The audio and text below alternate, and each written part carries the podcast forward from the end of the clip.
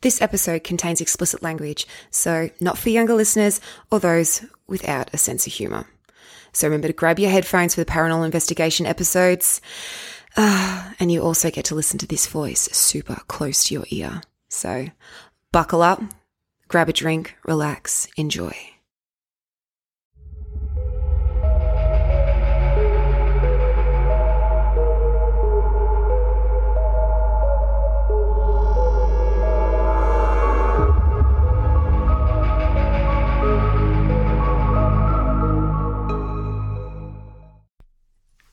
Hello, welcome back to episode 17 of Aussie Afterlife.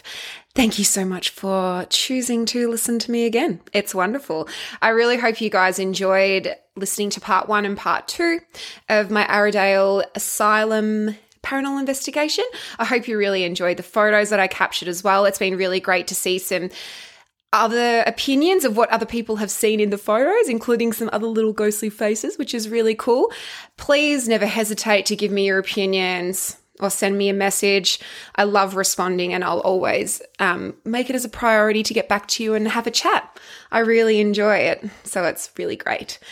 Anyway, this episode, I'm going to sort of call like Aradale 2.5.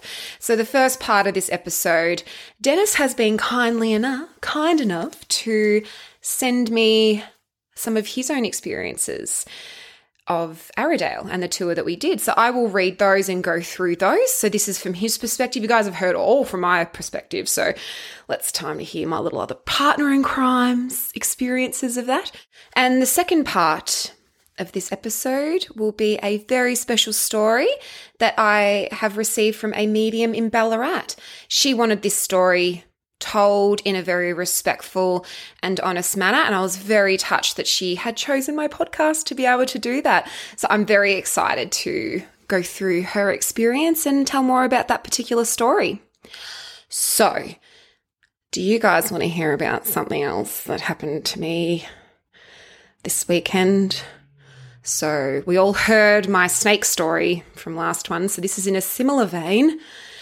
Anyway, my partner Paul was, you know, on call all weekend. So, he ended up going out just to do a bit of work. He didn't come home till about 2 a.m. in the morning. I was fast asleep, like dead asleep.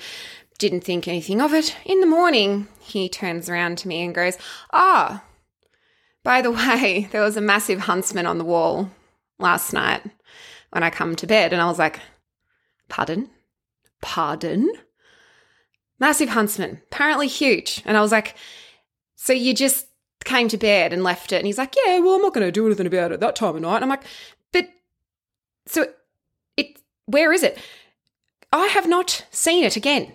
It is in this bedroom as I stand today, in here somewhere, hiding I I don't know what to do about this or how to feel about this. Give me a ghost in my room any day.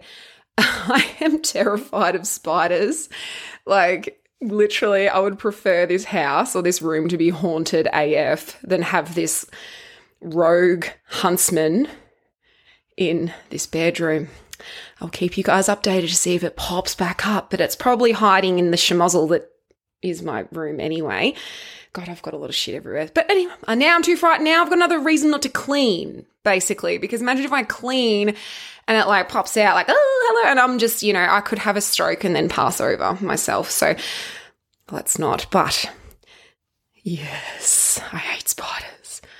Anyway, it's probably enough from me right now. How about we kick it off with Dennis's experiences of our Aradale paranormal investigation? Check it out. In relation to ghosts and experiences with the afterlife, admittedly, I've always been a skeptic and a person who will say, I'll believe that when I see it. In the last 15 years, I became a convert after several experiences with spirits that convinced me that ghosts do exist. Some of my stories have been featured on this podcast already, but this next account details my experiences with paranormal investigations. It was a shift for me because walking past, hearing, or indeed being in bed with a spirit is completely different to actively seeking them out. I was asked to accompany my good friend on a six hour paranormal investigation at Aradale Lunatic Asylum. I'd already been with her on a similar event at the Geelong jail. but I was assured that this would be very different given the level of freedom the participants have during the tour. Prior to the evening of the investigation, I was confused and thought we were going to J Ward in Ararat. And I was surprised that they would be able to drag it out for six hours. On our way to the asylum, my friend laughed and told me that Aradale was a very different place. And when we had arrived and I witnessed the magnitude of the hospital buildings, I could easily see why the tour was six hours. The tour guide was fantastic, and although she wasn't going to provide the level of history I was expecting, I understood the reasons behind this. I thought it was indeed better to venture into the unknown without any preconceived ideas or judgments. The variety of equipment was overwhelming for this novice spirit hunter, so I chose the instrument I was familiar with following my experience at the Geelong jail the ghost meter. I was told that this allowed the user to converse with spirits through a series of yes or no questions. When the red light came on, there was a spirit close by, and they were able to use their energy to communicate if they wished to. The first thing that happened to me was not initially pleasant. Our group was taken to the hospital rec day room, or it was called, as they like to call it, the hex room. And it was explained that this is where the patients would engage in art and craft therapy. Given that it was summer, we were still in broad daylight, but when I walked into that glass building, I felt a huge sense of dread and despair. It literally felt like a huge weight on my chest, and I felt really uneasy. I mentioned this to my friend, and she said that she had experienced it too. It was in this initial location that I'd had my first conversation with a spirit who was able to confirm that they were a patient and had been responsible for one of the artistic handprints on the window. I had other moments where I established communication with the spirit, but the connection broke quickly, as if I wasn't exciting enough to talk to. I quickly made a joke and said, Oh, God, even the dead find me boring. My next unusual experience occurred in the chapel, where the tour lead had attempted to complete her own investigation. Nothing really happened following her various questions, but I remember being fixated on the little to- um, on the little touch-activated cat toys, longing for them to light up. I then heard my friend say, "Dennis." So I looked around and asked, "Yes." My friend was in the process of taking photographs of the chapel's altar, and it didn't look like she'd been trying to get my attention. But I persisted and asked what she wanted. She looked at me blankly when I asked why she'd said my name, and she said that she hadn't. There hadn't been a round of introduction at the beginning of the night, so no one else in the group knew my name, or seemed to be close by to request my attention. When I actually thought about it, the voice didn't belong to my friend, as it sounded really gravelly and male like. But I assumed it had been her because she was right next to me, and the voice had been next to my ear. The most profound experience occurred on the top floor of the staff quarters. My friend's version of the story had already been told on the podcast, but I had wanted to share my experience of the moment. I had gone into a small room by myself because I had noticed from the window that a house across the road from the hospital had Christmas lights shining, and I thought this, that this was unusual given that several weeks had passed since Christmas. While in the room, the red light came on my ghost meter, so I figured I would attempt a conversation. I was able to determine that this spirit had been a male staff member and that they had not been happy. It was then that my body started to feel cold, mainly just my torso. The air wasn't cold, it was literally just the upper half of my body that was chilled to the bone, which was unusual because it was a hot summer's night I asked if the spirit was making me feel cold, and they confirmed that it was them. The connection broke and the cold feeling vanished, so I sought out my friend to tell her about it and show her the people who had Christmas lights on across the road. When my friend and I returned to the room, the red light on my ghost meter came on, and I was able to resume my conversation with the same spirit. My friend attempted to record the conversation to capture some EVPs, when she went to close the door to drown out some of the other people on the tour. She reacted as if something had touched her. I was still conversing with my spirit and I'd started to feel that cold sensation on my body again. The connection broke again after my friend had tried to close the door. My, friends ha- my friend had already recounted her own experience in that room, but I witnessed firsthand her reaction when she closed that door, and I saw the scratches on her arm and the shift in her personality. In terms of my own experiences from that tour, I didn't encounter anything else to the level that I'd had in that bedroom. I'd had a few moments when my red light flashed, but I wasn't able to fully establish any proper conversations through my yes or no questions. I'm happy to say that in the last half hour of the night, when most of the tour group had gathered in a room to do a very specific form of investigation, I was able to see the cat toys, the cat balls, being regularly activated by the playful spirits in the female ward. I found the whole evening very enriching, and it made me think about my own responses when I walked into certain buildings or in certain rooms, and the level of spirit energy that would have to exist for me to even feel that. It was pretty amazing.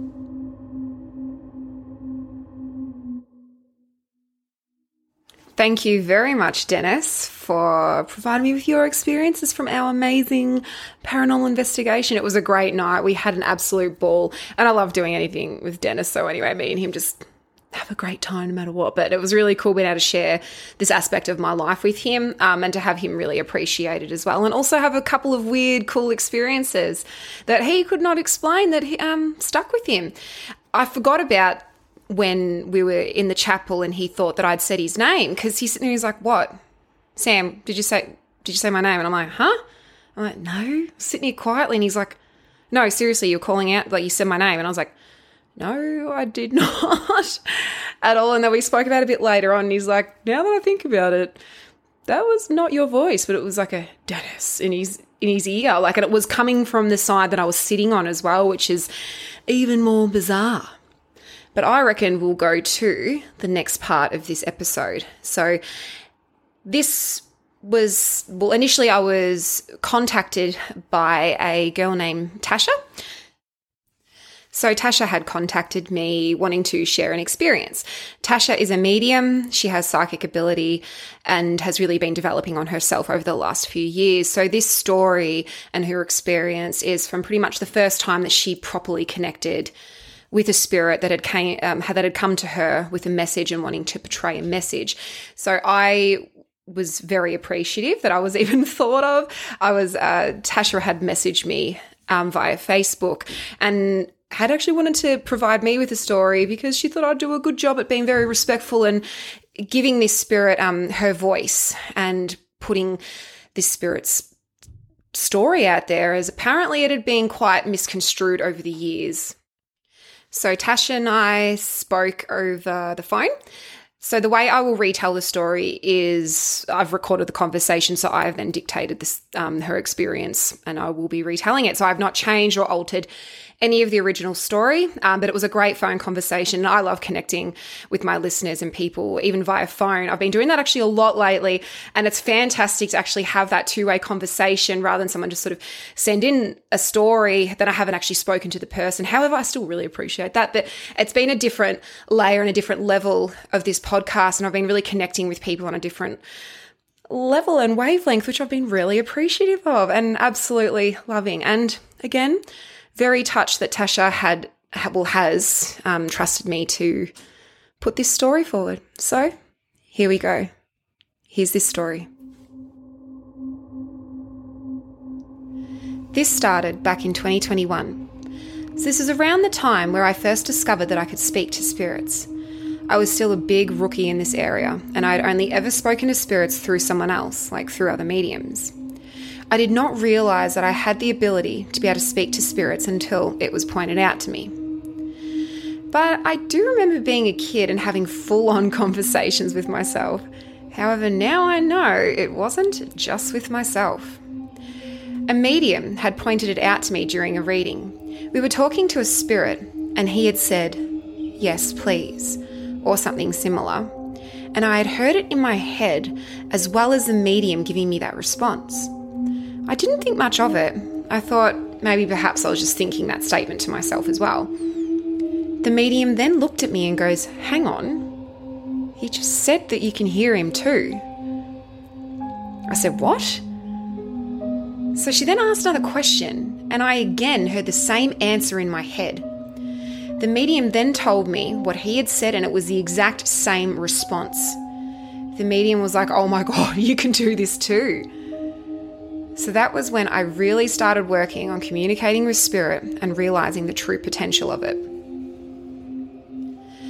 I am still highly skeptical of myself. I always try and get my evidence to prove what I'm receiving is correct and what I'm experiencing is real. How I see and hear spirits is in my mind.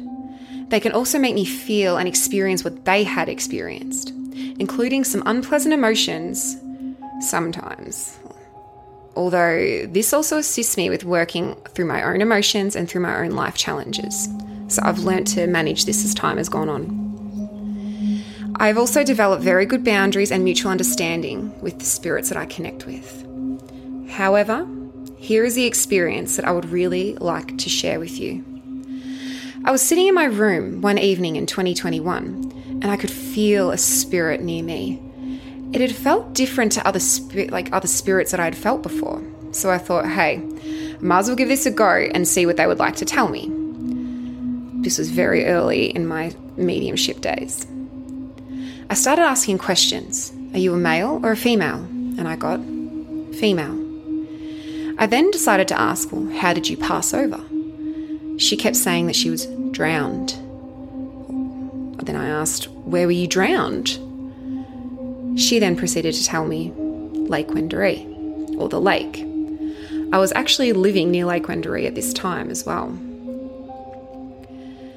The spirit was then able to show me what she looked like. She had dark hair and was wearing a long dress. Definitely not from today's era, definitely like olden day attire. I then proceeded to do a quick Google to see if I could gain some evidence on what I was hearing and seeing in my mind. As I never like to take anything for face value, I always like to get my evidence or have it confirmed by someone else to ensure that I'm correct and what I'm hearing and seeing is correct. I could not find anything on Google at that stage regarding a woman who had drowned at Lake Wendouree, so I decided to leave it and I kind of cleared her off. I really did not think about her again until a couple of weeks ago when I was doing some research on the history of Ballarat. And funnily enough, I came across an article about a woman who had reportedly drowned at Lake Wendouree. The memories then come flooding back to me. So, according to this article, her name was Catherine Synott, but went by Kitty. Kitty was found floating in Lake Wendouree in 1920, and they could not decide whether it was suicide or accidental drowning. There was a lot of speculation and theories surrounding her death. I decided to return to the lake to see if I could connect with her again. At the time, I thought the original dock where she was found might have been pulled down or no longer there, as her death would have been a very long time ago.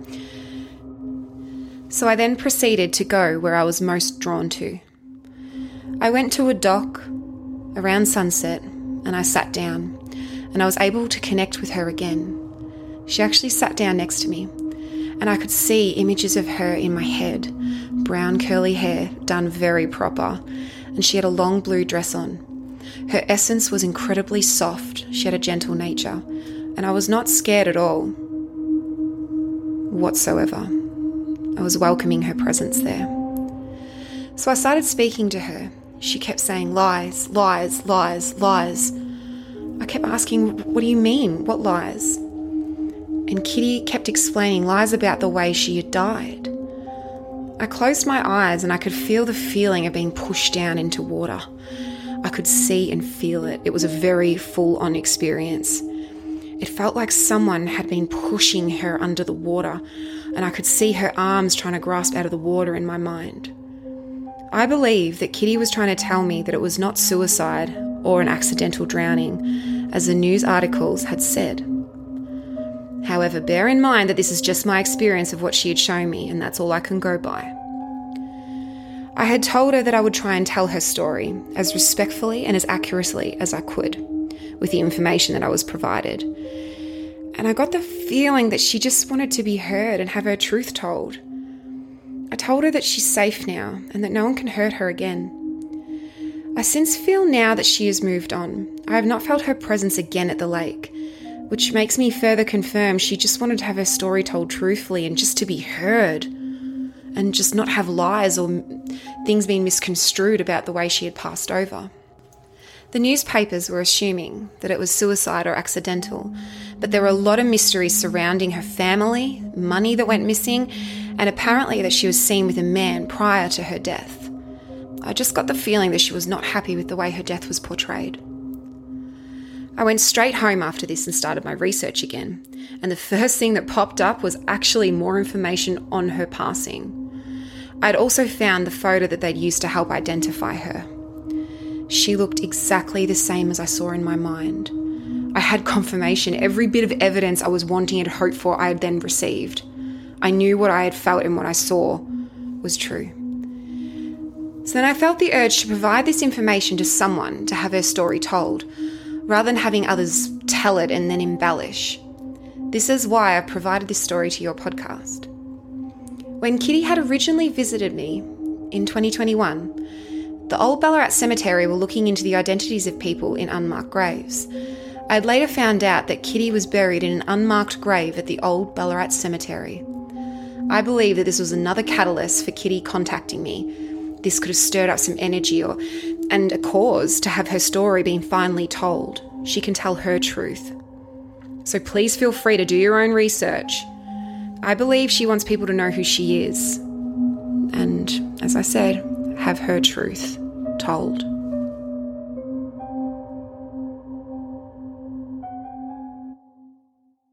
Thank you very much, Tasha. And should I say thank you very much, Kitty?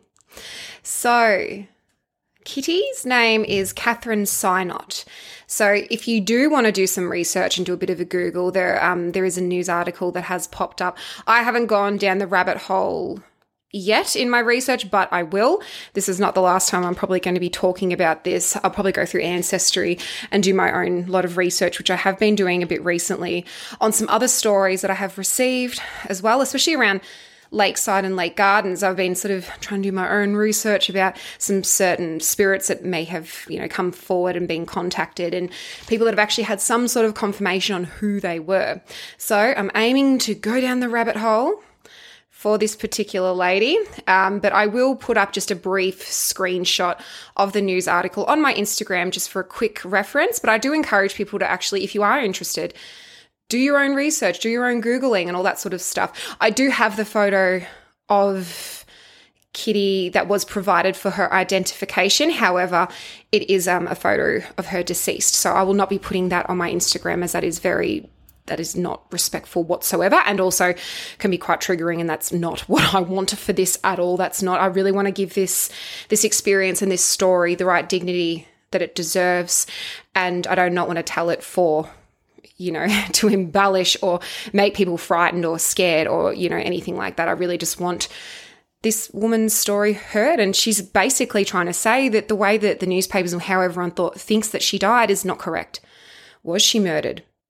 Did someone hurt her? And she wants to say that's, I did not commit suicide and I did not fall in and accidentally drown. Someone hurt me. Somebody did this. So I have now done that. I've put the word out there. I'm hoping that even though we still don't know for sure, but from what Tasha was saying, that this spirit was really coming forward saying it was lies. Like this, this is my truth. And I think that that's really important in life and death to speak your truth. And, you know, if you feel really passionately about something, like say it. you know, and I think that that's just amazing. And Tasha had also told me that this spirit had such a very strong essence, like, you know, very strong willed woman, which I find amazing. But back in 1920, probably wasn't appreciated at all, really. So she's coming through now, and today is her time to be able to say what actually really happened. And but yeah, there's also a coroner's inquest as well into the death. So there's there's a whole sort of gamut of information. As I said, I will go down the rabbit hole and bring some more info, and if I do find any more info, I will speak about it in future episodes. But anyway, I really appreciate. It. This is really cool because I'm finding that this podcast is kind of going down a different route now, which I'm quite happy with and excited. Next week, I will be discussing Lake Gardens slash Lakeside, which used to be Ballarat the old Ballarat Mental Asylum before it's now been torn down. So I do have quite a few stories of current paranormal and ghostly hauntings on the grounds that um, obviously a lot of the buildings have been torn down, uh, but people have built houses on them and stuff now. So I've got a lot of cool stories about that. So that will be next week. I have gone down a fair bit of a rabbit hole with some research on people's family histories, and there has been a little ghost that is featured in two of the stories, which I believe is the same little angel. But anyway, I just want to say a massive thank you. Please contact me via Instagram, contact me via email, aussieafterlife at outlook.com. If you've got any cool stories, any true paranormal experiences, please send them to me because I really want to keep going. And anything that's even like a bit of left of center where you're like, oh, I'm not sure if that's really her. I don't care. Just love to, love to talk about it. Love to talk to you. You want to talk on the phone? More than happy. We can arrange that as well because I'm finding that really dynamic and a really cool way moving forward to keep connecting with you guys and just adding different layers upon layers of this podcast. But anyway, I do encourage Google Catherine Synott, Kitty Synott, have a look, see what you can come up with. But anyway, thanks, guys. I hope you have a great week.